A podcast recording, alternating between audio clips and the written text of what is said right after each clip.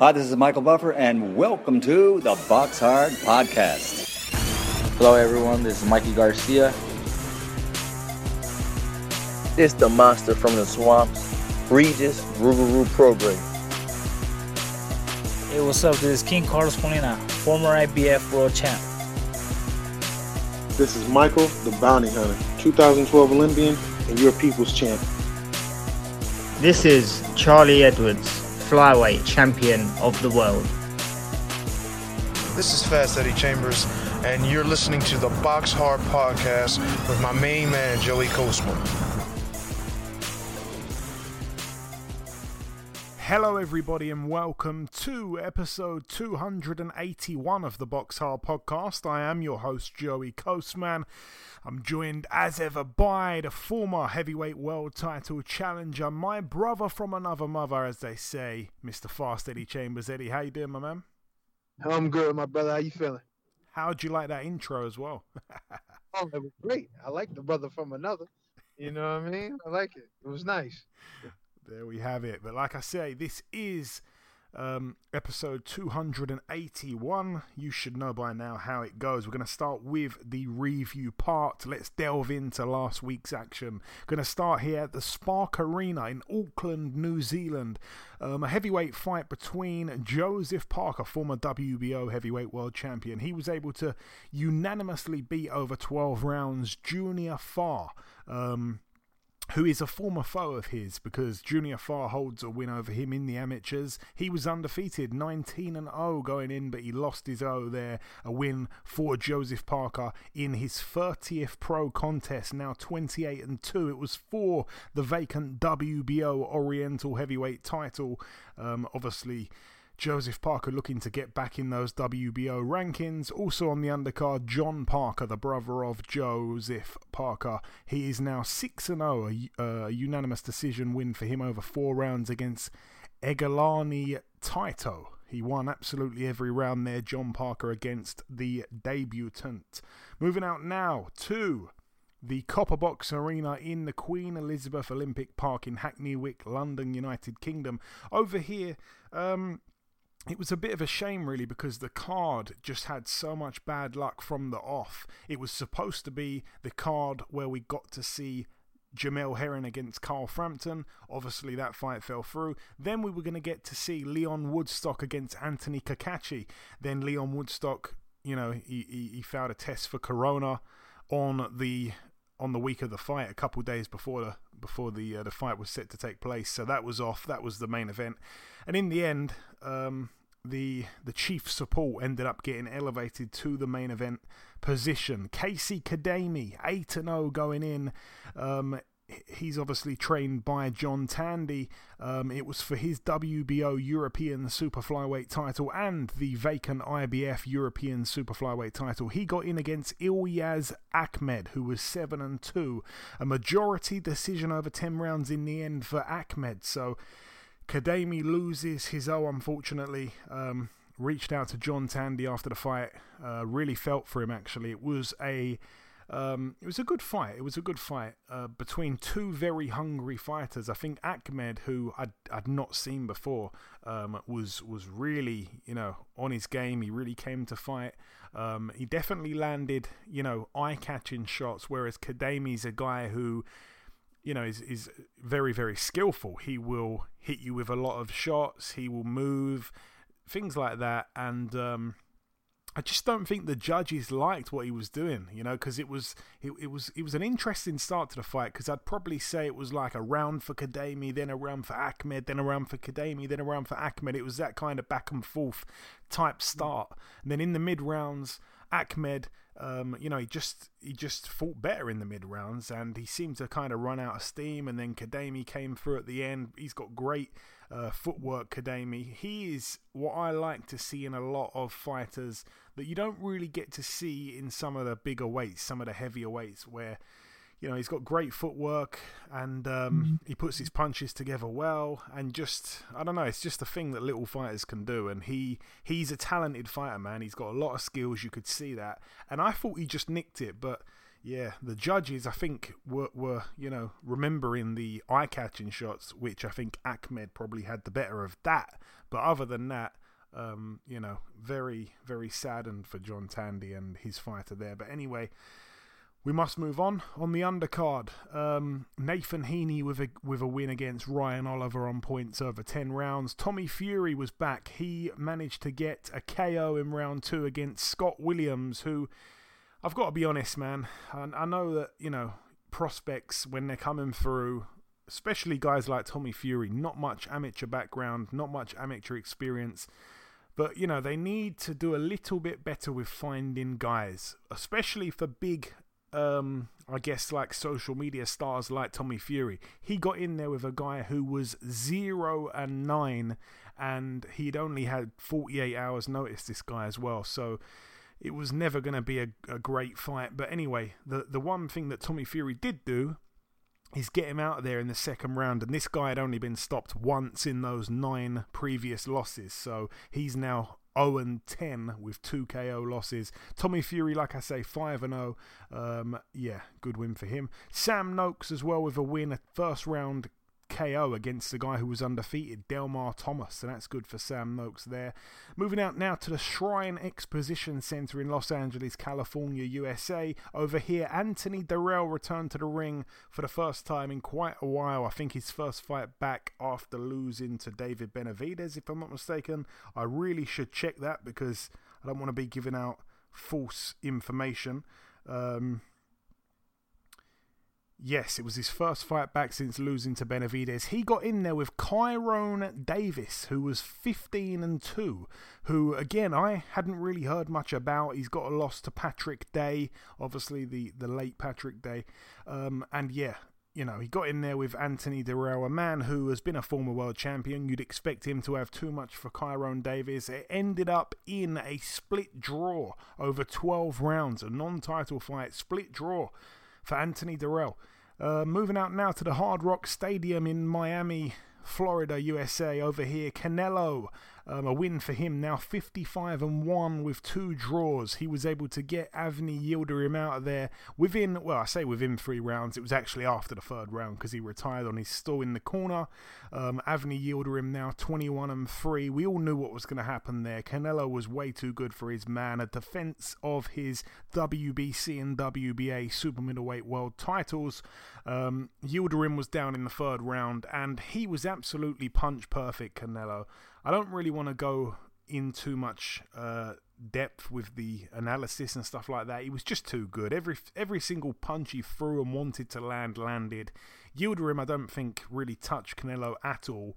And it was just so one sided. I expected a KO within three rounds. That's what happened. And it just was what it was. On to the next one very swiftly because they announced his next fight in the ring and it's going to be against Billy Joe Saunders, which will take place on May the 8th.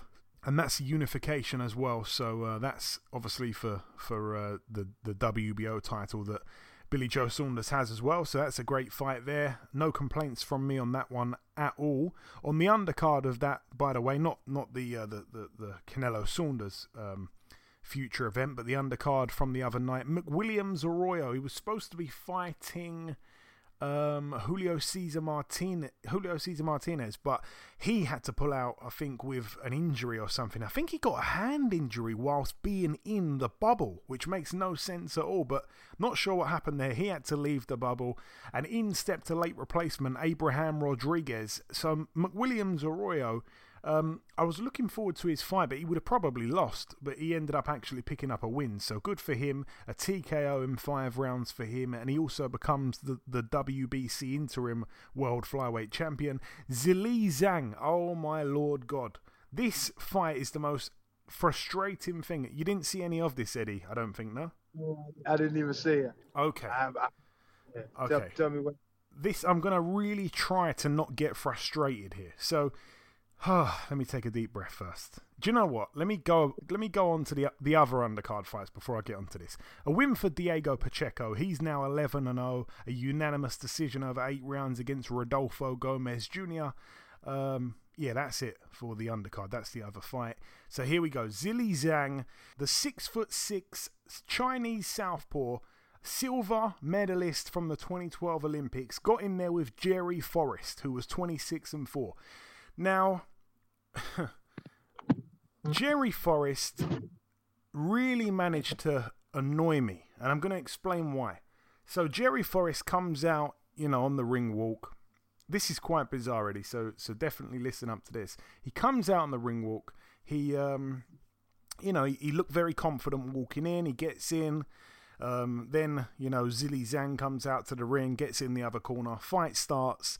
And Jerry Forrest, who can box, you know, he's not a bad fighter. One of his four losses came to Michael Hunter. The other one came to Carlos Takam. I don't know who the other two two came to. I forgot right now, but he, you know, he's not a, he's not a mug. Anyway, he gets in there and he's boxing quite sharp. Now he's a big underdog, but Zhilei Zhang is not that great.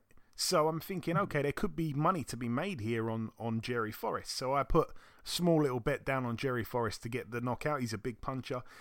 So anyway, Jerry Forrest I can't. I'm not going to name the other boxer here, but I was talking with a boxer during the the ring walk and all that, and I'm saying, hey, he looks confident. Hey, he looks quite sharp in round one. Now this boxer bet a significant amount of money on Jerry Forrest's last fight against Carlos Takam, in which he could have won that fight, but he didn't.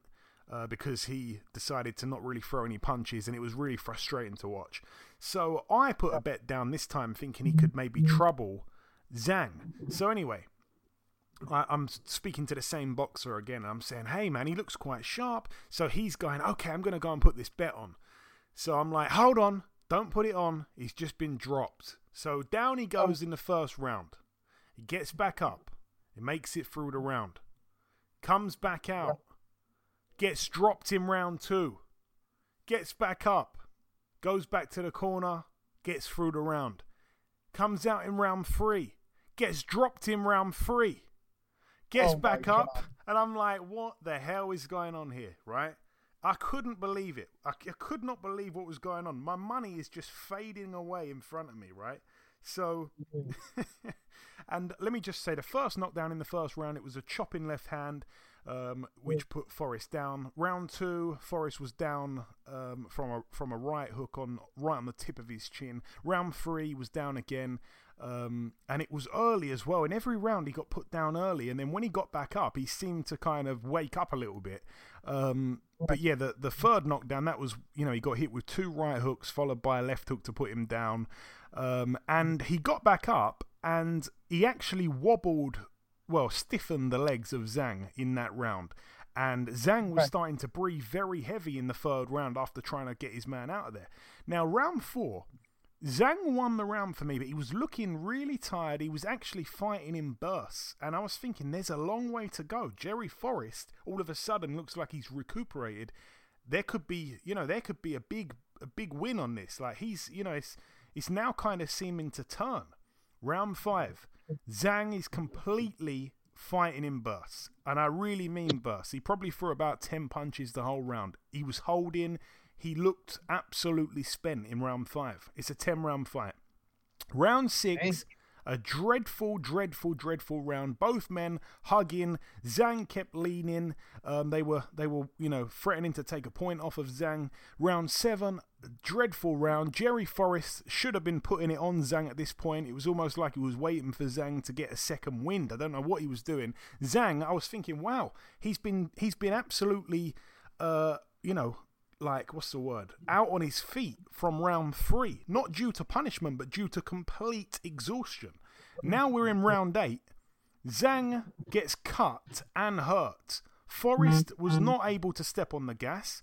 It was really frustrating watching it. He was there for the he was there for the taking zhang uh, the undefeated you know fighter trying to get a fight with anthony joshua he was holding on for dear life. He was absolutely exhausted. And I couldn't believe that he's been tired at this point for five rounds consecutively. No second wind anywhere in sight.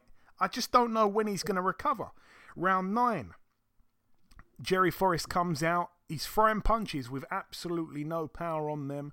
He's letting Zhang, for me, off the hook badly. And I just couldn't believe it. I'm screaming, thinking, "What are you doing? Throw like just just throw as many punches as you can for 30 seconds, you're going to knock him out. I swear to God. I, I, look, I'm not a boxer, man, but I tell you now, if I could, I could throw punches for 30 seconds without get without stopping or whatever. That's all it took Yeah. to stop this guy. He had no defense. He was exhausted. Round 10, Jerry Forrest tries to go for it. He hurt Zhang several times, but he was so exhausted himself, and I don't know why, because both men were just hugging and walking around for five rounds. Like, I don't get it. And, you know, the stoppage was there for the taking. It was so frustrating. He kept allowing Zhang to hold. Um, at one point, the referee took a point away from Zhang. Um, you know, the, the even the crowd, there was actually a crowd there. They were they were roaring because, you know, it was just, he was there ready to go.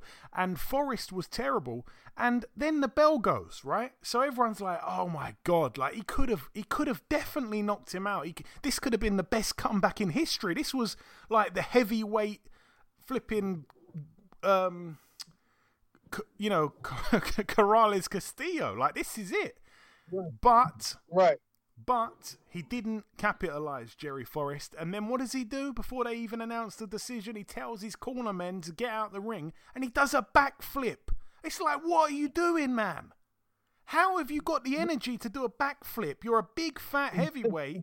You could have threw some more punches in the in the fight right?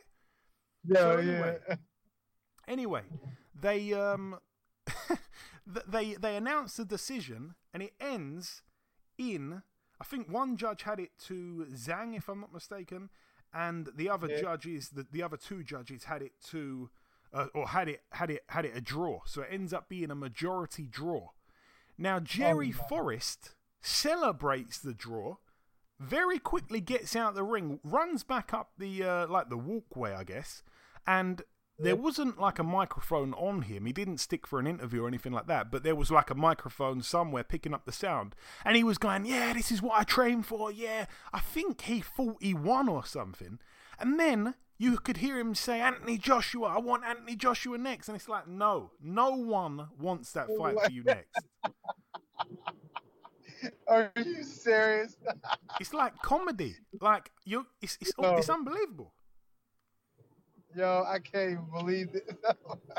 and the boxer that the boxer that I was communicating with, um, we were just laughing. Like you know, he said I opened up my betting like my betting app to put a bet on, and I closed it so so quickly after he got dropped, and then and then I said, "Did you just see him do that backflip?"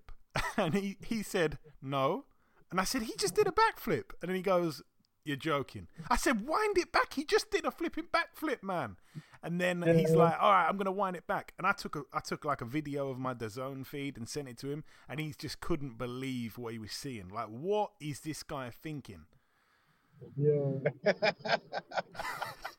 Yo, it, that shit just makes me laugh, man. Eddie, Because what would you un- do, man?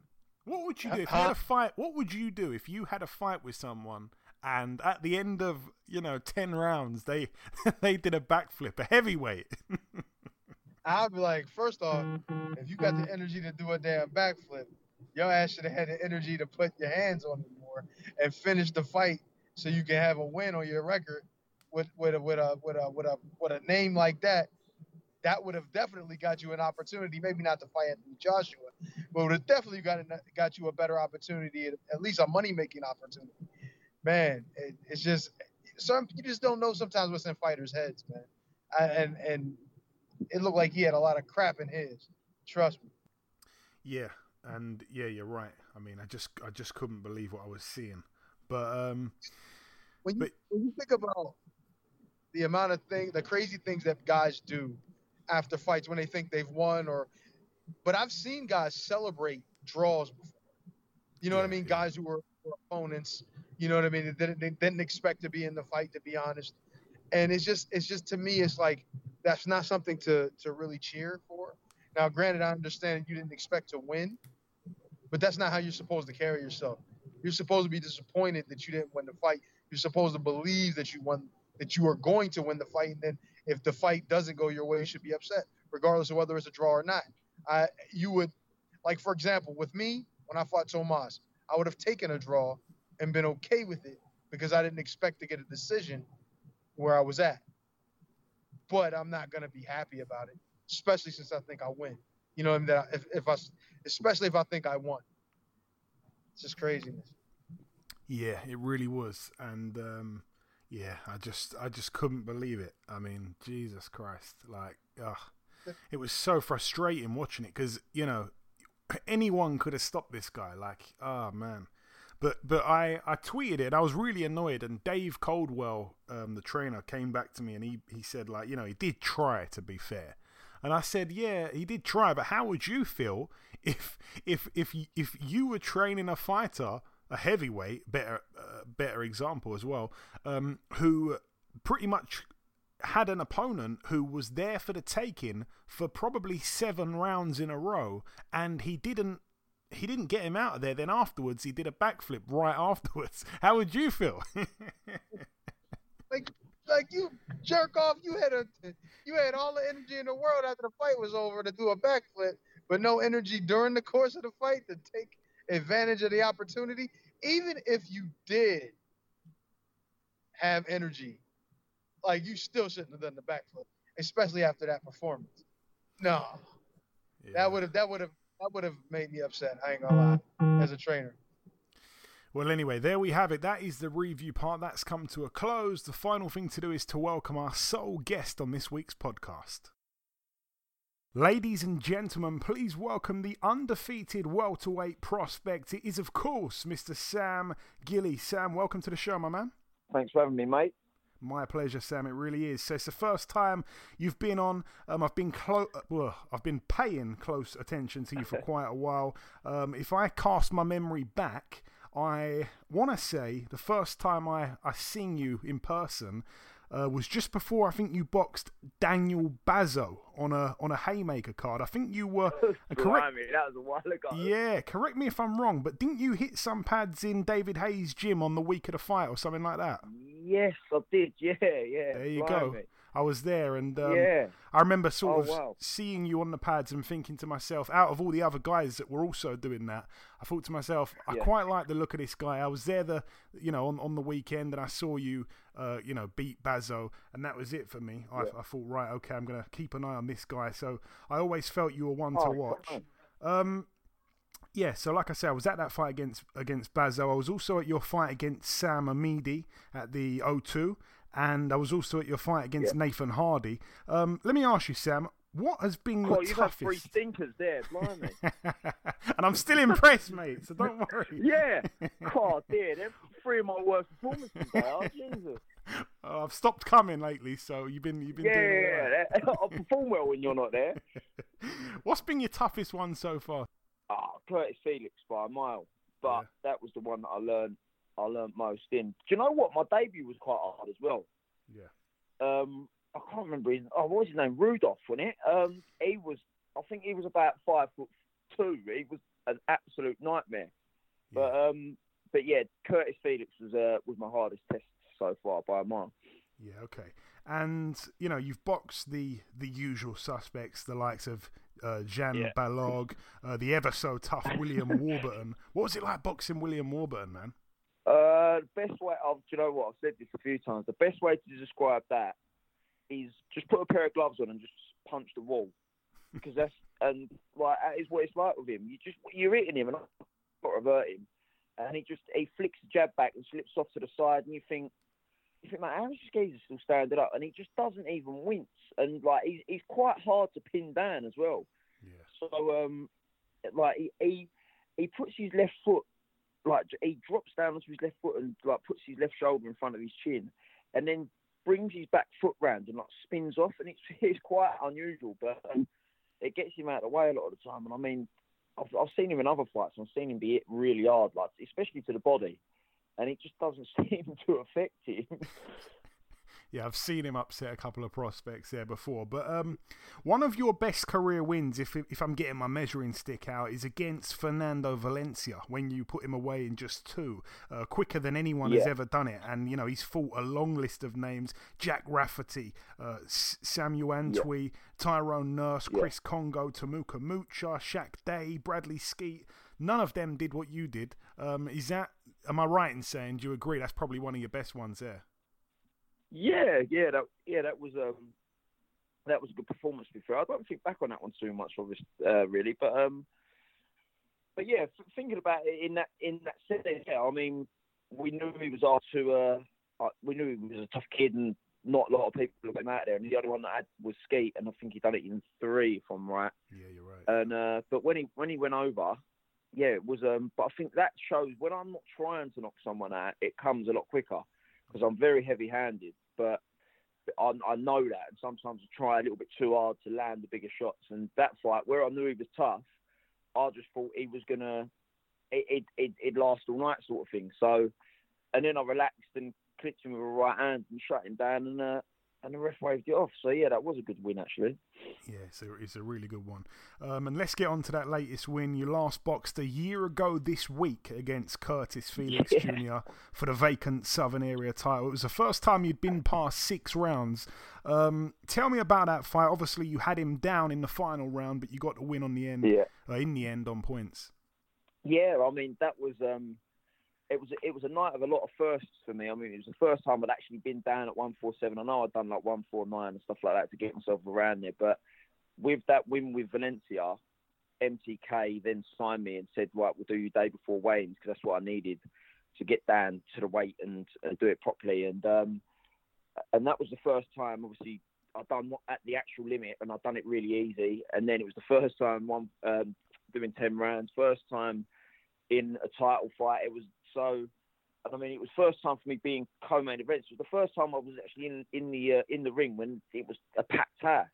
Because like if, if you remember when I boxed at the O2, I think there was about 150 people in there, and 149 of them were my friends and family. So it was it was it, it was a it was a big big night for me. And I mean the fight. I mean I learnt more in them 10 rounds with Felix than I did through through the other through the other um through the other 10 fights.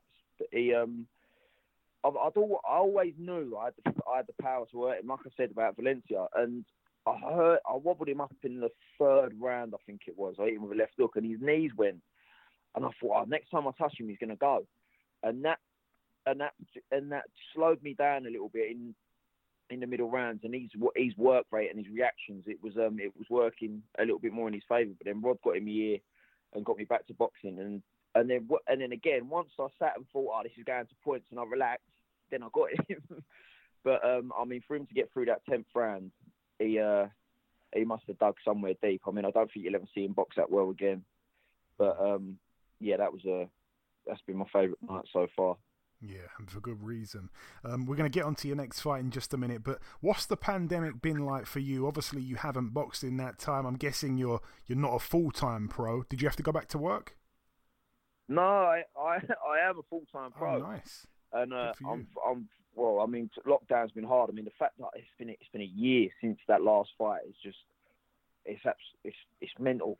Like the fact we've dropped dropped a year. I mean, I could have had I could have defended the Southern Area and been and, and had, a, a, had two more minimum fights by now. So, but I mean, everything happens for a reason, and I've been in the gym the whole time. Luckily, my sponsors have stuck by me and helped me out. I mean, we've, just we've just been ticking over. I mean, Rod's been getting me over the course of the year. He's been getting me really tough sparring, so that's kept me switch, switched on and kept me focusing on things. Because I mean, with the likes of Josh Taylor and stuff like and the boys down the match from gym, he's had me in there quite regular. And um, and that keeps you switched on because you know if you don't if you don't stick to your training for the week, you're going to get an idea when you go down there. So Rod done really well with that, and um, and we was we was towards the start uh, towards the start of the year, it was a little bit like, all right, we'll wait for crowds to come back. But then I think after about July time, when we realised they weren't going to be back for some time, we started getting half like we we got back in the we got back in the gym properly, like full on dieting and everything, and uh and we got offered a few things, but it was all it, it wasn't right for us. It was uh it was very short notice, and um so we was patient, and I mean the patience meant we didn't we didn't box for a year, but the patience has paid off because now the perfect fight has been offered to us for uh, for March 26th. Yeah, and you know, it's it's a good situation you're in there to not have to go back and do something else. Last week we had um, Gavin McDonnell on the show, and obviously, you know, his twin brother Jamie McDonnell. So Yeah. Gavin is you know, former European champion, boxed for the world title twice. Jamie McDonnell, I think was he a two weight or two time world champion. They went back to plastering. You know, it's been uh, Yeah. it's been wild, man. Um, Do you let me know ask what? you- Saying that, for, for, for two weeks, I done. I, I I worked at a. Um, I think it was. It was literally a month after the fight, literally, because sitting. In, I've got a one bedroom flat, and sitting in here was just doing my editing. So I went and done a couple of weeks uh, landscaping with my old firm, and then I sat at a um, and one of my other sponsors, in a, uh, in London Recycling. I, I went in a. I went there you with, but that was only for like three three weeks. But then, and apart from that, I was just training. Yeah, I, completely forgot I'd done that. To be fair. No, that's good stuff, man. And talking about the training, talking about the sparring, you mentioned there um, a couple. Well, it sounded like you'd done some rounds with Josh Taylor. Um, what what other names have you been in there with, especially at the Matchroom gym? Because that can get quite lively down there, especially with the welterweights and stuff that go down there. Yeah, yeah, it is. Uh, I mean, every every spar down there is it. Well, it feel it feels like a fight. It definitely is a fast paced uh, spar down there. But um, I um, yeah, uh, I, moved, I I was with Josh Taylor for uh, uh, twice in Harlow before uh, before his last fight. I've been in with David Avanesian. I've been in with um, uh, Kel Brook. Uh, been in with Ted Cheeseman, Conor Benn, uh, John Ryder. So I mean, it's a, it's a good list of names that I've been I've been in with, and although not getting out in, in the public eye and fighting, I've still been working on my trade and um, and learning things off all these fighters that are at elite level. So it's been good for me. That's a great bunch of names there. And let's get on to your next fight now. It's been penciled in for March 26th at the Copper Box Yeah. against Danny Ball. Um, tell me what you know about Yeah. Danny. Well, I know I know he's WBC silver international champion. That's a, that's about as much as I knew about him until and until I got the phone call. And then obviously we've watched a little bit of him. Rod does Rod does the um the sort of breakdown and stuff like that, and he watches a few videos. I've watched the, I've watched his win against um Cartwright and the draw against Casey Benjamin, and we've just picked a few few um, positives, few, few negatives, and um and we're just building around that really. I mean, he's, he's he's a good enough kid. Seems a nice enough lad, but um, yeah, I mean, it, it ain't going to change the result on uh, March 26th. Yeah, and it's a fight I'm really looking forward to. Once again, we get to see two undefeated guys clash, uh, especially at welterweight, which is just such a a massive division now. You know. Um, Yeah. Obviously, there's so many names domestically at welterweight, Sam, and we don't want to get ahead of ourselves. But is there is Yeah. you know is there a bunch of guys that you sort of want to be in the mix with in the in the not so distant future? Anyone you want to name? Hundred percent. On on well, obviously, listen. I've got to get this. I've got to. I've got to go and win this fight first. not jumping ahead like you say, or nothing like that. But of course, I've got to have one eye on Jenkins Essuman. I mean, that for that British title. I mean, that's what. If, if you if you speak to any lad in in that welterweight division, they're going to be interested in that in that fight in that title because I mean it's, it's it's the best belt in British boxing, isn't it? So it's uh of course I'm gonna have my eye on that, but um yeah, that that would be uh, that would be one for the not too distant future that I would uh, I'd love. Yeah, and also I really like the uh, McKinson Kongo fight. That's a brilliant one as well. Uh, I really like. Do you know what? I've been I was uh, I was spar- That's another person I've been sparring with. I was- I went down to uh to Portsmouth and sparred Mikey a couple of weeks ago, and um, he's looking really good. He's looking sharp. But um, when that got announced, I was um, yeah, I was uh, I was quite surprised that both of them had uh, both of them had taken it. To be fair, so fair play to both of them. But that'll be a really really good fight. Yeah, And uh, I've sparred I've sparred both lads, and uh, and the mix of styles would be quite interesting. To be fair, but um, yeah, I'll definitely be sitting there watching that. That'd be good. now you've dropped yourself in it. You sparred them both. Who's gonna win? Ah, do you know what? I've got, like, listen, I, I- it's a it's a gentleman's sport. I can't go and I can't go and shout out who I reckon because of certain reasons. But I know who I think's going to win. But it's uh, it's it, uh, it's definitely not clear cut in my eyes. Do you know what I mean? I, I think I think both of them are good lads, and uh, and they're going to be, and it's going to be an entertaining fight. Yeah, really looking forward to that as well. Like I say, the welterweight division on fire domestically. And just before we let you go, Sam, if you want to, uh, you know, the floor is yours. If you want to thank any sponsors, you want to thank any family, friends, whoever you want to give a shout to, uh, the microphone's yours. Take it away. Oh, top man. Um, well, first of all, my sponsors they've stuck by me for for so long through this uh, through this lockdown. So thank you to Home Glaze, Trendy Landscapes, Kitchens by Guy, Well Hydrate, James Farrett, Dirty South, Wendy Gray Handmade, Dan, and um, yeah, well, Rod Julian, because he's um, he pulled me out of um, of, do, of doing landscaping, and he uh, and he's given me the opportunity to um, to live my dream. So I've just got to go and pay him back on March 26th. and just finally, Sam, if you want to give out your social media handles, where can people follow you, my friend? You've got to give them that. Yes, um, Sam Gilley Boxing on Twitter and just Sam Gilley on Facebook and Instagram. Wicked. All right, listen, Sam, it's been great having you on. I'm really pleased we squeezed you in and to enable our listeners to hear you out, and hopefully they can all jump on the bandwagon that for me is going very, very far in this sport. Thanks for your time, my friend. Thanks very much, mate. Appreciate it. Okay, now it's time for part two on this week's show. Um, we are going to go to the news as ever, and we mentioned in in part one there about the Canelo Saunders fight that's been penciled in for May the eighth. No venue just yet, but um, you know that's that's one of the fights that's been announced. The other fight, there's only one other fight that's been announced. Um, well, I don't think it's been officially announced, but it's certainly um, looking like it's going to happen. And if there's any other news, then I'll get onto it at the very end. We're recording this quite early on in the week. Um, but as it stands, there's one fight that has been heavily talked about, Eddie, for April the 24th. It's looking like Andy Ruiz will be coming back um, to the ring against Chris Arreola. What? Yep. Interesting. I mean, look, don't get it twisted. We already know what's going to happen, but the reality of it is that does sound like an appetizing type of fight.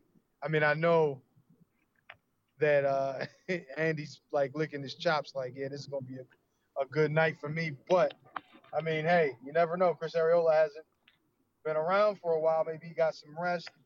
Maybe he's back at, you know, back at some degree of uh, you know, I, I, guess you want to say 100% and ready to uh, compete. But I mean, I don't know at this stage in his career just what he's going to have, especially for a guy like Andy Ruiz.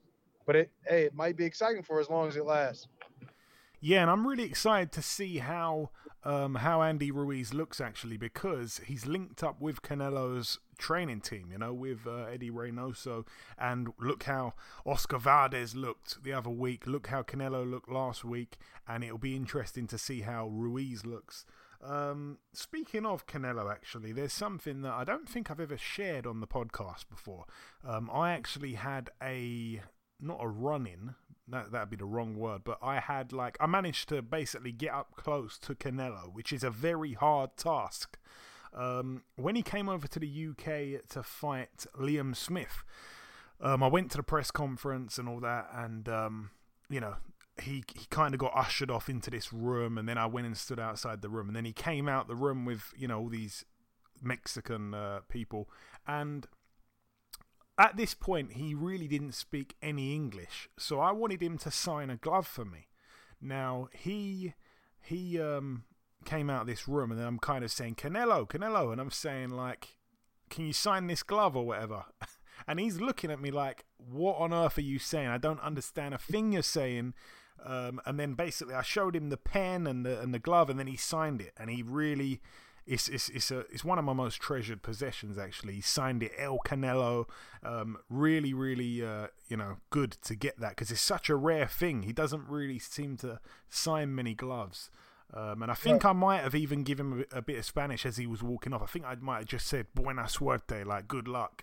And I think yeah. he actually turned around in English and just said "thank you." Like he must have thought, "Come on, man! Like don't speak Spanish again because it doesn't suit no, you." No, no, no. a lot of times, Joe, they respect that you try to actually learn their language because a lot of times, you know, like with American people or you know just English speaking people, it's not really something that we really do a lot. So I, like even you know, I've spent a lot of time around Spanish people and they really respect the fact that you even try, if you even try to speak the language. Some, you know. Yeah, I mean, there's. I think being a Brit, there's that. You know, we've all kind of gone on holiday to Spain at one point and tried to order something in a Spanish accent, you know, and you just go, yeah, um, one portion of patatas, and they just go, do you want a portion of chips with with ketchup? Yeah, you know, like they Yeah. just spit. They're like, come on, idiot. Like, I don't know if he was doing that, but listen, if he was doing that, then uh, good job. I didn't realize at the time because I'd have had to take him out there and then. You know what I'm saying? Be Anyway. you hey, he can understand me now. Let me, let me. Uh, I'm sorry. I'm sorry, Camilla. He can understand me now. Anyway, moving on to the preview part. Um, we're going to start here later tonight. Later tonight, Thursday, the 4th of March, at the Municipal Boxing Gym in Puerto Rico. Over here, we get to see Sergei Bohachuk. Eddie, um, he defends his WBC Continental America's Super Welterweight title against Brandon Adams of California. Brandon Adams, um, you know, in his most recent loss, went 12 rounds with Jermall Charlo, which many people don't manage to do. He got stopped in two rounds by John Thompson back in 2015, and his other loss came to Willie Monroe Jr. Uh, over 10 rounds unanimously. Uh, he lost that one back in 2014, but he's a decent fighter. The reason I like this is if you go 12 rounds with Jermall Charlo in 2019, that tells me you're quite durable. And he's going to need to be quite durable because he's getting in with a guy who has a 100% knockout ratio 18 and 0 with 18 KOs. The Ukrainian based in Los Angeles, California. Um, he is definitely one to watch, Sergei Bohachuk. Uh, moving out now to the H Arena in Nantes, France. Over here, Tony Yoka, the Olympic gold medalist from 2016. Um, he is 9 and 0. He fights for the vacant EBU European Union heavyweight title against Belgium's Joe Djeko, who boasts a record of 17 and 2 with a draw. I didn't this, but apparently Joe Djeko lives in Essex. I did not know that. Anyway, um, Essex, UK. Um, but yeah, that'll be quite interesting. Well, it won't be really. He should he should beat him quite easy. And how about this for couple goals, Eddie? Tony Yoka is topping the bill. His wife is on the undercard. She fights for the IBO World um, Female Lightweight title. So that is couple goals, man. Undefeated. Well, I undefeated. Uh, uh, um, I think she won a medal in the Olympics as well. But um, that's that's cool, man. That is very cool. I mean, when you look at stuff like that, it just makes you think like, damn, would it be nice to have that? But uh, I can't complain about what my wife is doing, so it's nice. but no, she is. Um, she's quite a good fighter as well. She's not. She's not. Um, I mean, she won the. She won the gold medal in the 2016 Olympic Games, actually. So she's she's not a bad fighter. She actually beat Katie Taylor um, to go into the finals, and and then she beat the lady, the Russian, in the final. So she is she's really good. So that's a serious power couple. Them two, really, in in more ways than one. Um, where else will we go next? Let's go to uh, the Dort Federal Event Center in Flint, Michigan, USA. Over here, topping the bill, Claressa Shields, 10 and 0. She defends her WBC, um, IBF, WBO, and W. No, sorry, she doesn't have the IBF. My apologies. She's got the WBC, WBO, and WBA um, female super welterweight titles. She gets in against the IBF champion, so whoever wins this fight becomes undisputed at 154. And her opponent is the Canadian um, Marie Eve Dicaire, who is 17 and 0. She has zero knockouts, but she is a really good fighter, so no complaints from me on that one. All the best to Claressa Shields, who I'm a big fan of. You know, for those that don't know, we well, you must know we we uh we we sung a song together at one point, but it seems to be very difficult to get her back on the show. I don't know what's happened with her. Um, haven't heard from her in quite a while. Maybe she saw me in the corner of her opponent in her last fight. I don't know. Um, moving now to the the Saturday. On Saturday in the Intercontinental Miami in Florida. Just one fight to mention over here. Alexander Ustinov, 36 and 4. He's boxing in the States against Terrell Jamal Woods, who's 24 and 47 with eight draws. Um, yeah, that's it for that one. I think there's a fight midweek next week. Let me just quickly check that, and that'll be the f- the final fight to go over. Um, I think it's on the Wednesday, if I'm not mistaken. Yeah, just one fight to mention. I think it is. I want to say it's a Mayweather promotion show. I'm not sure. I think actually Lou DiBella is um, is promoting it. It's on Showtime. Um, Brandon Lee, he's definitely one to to keep an eye out for. He is 21 and 0 with 19 KOs. He's only 21 years of age. He gets in against Samuel Teah, who is 17 and 3 with a draw. He's never been stopped, so that could be quite interesting. He is from Liberia, but he lives in Philadelphia. His other losses came to Trey Trayshawn Wiggins, Montana Love, and someone else. Yeah, that would be quite interesting. Just to, just a name there, there, you know, for for the prospects. Brandon Lee, certainly one to look out for. Looking to make it 22 and 0 with 20 KOs. Should he become the first man to stop Samuel Teah? But anyway, that is it for all of the show. Now, that is it for. Oh, another vibration just before we wrap it up, Eddie. Thanks for that, man. Sorry about that. It's all good. It's all good. It's all good. That is it for the review part. We did that in part one. We welcomed our sole guest. That is it for the news and the previewing. The final thing to do is to, well, is to come in with the outro, which I'll do in a few seconds.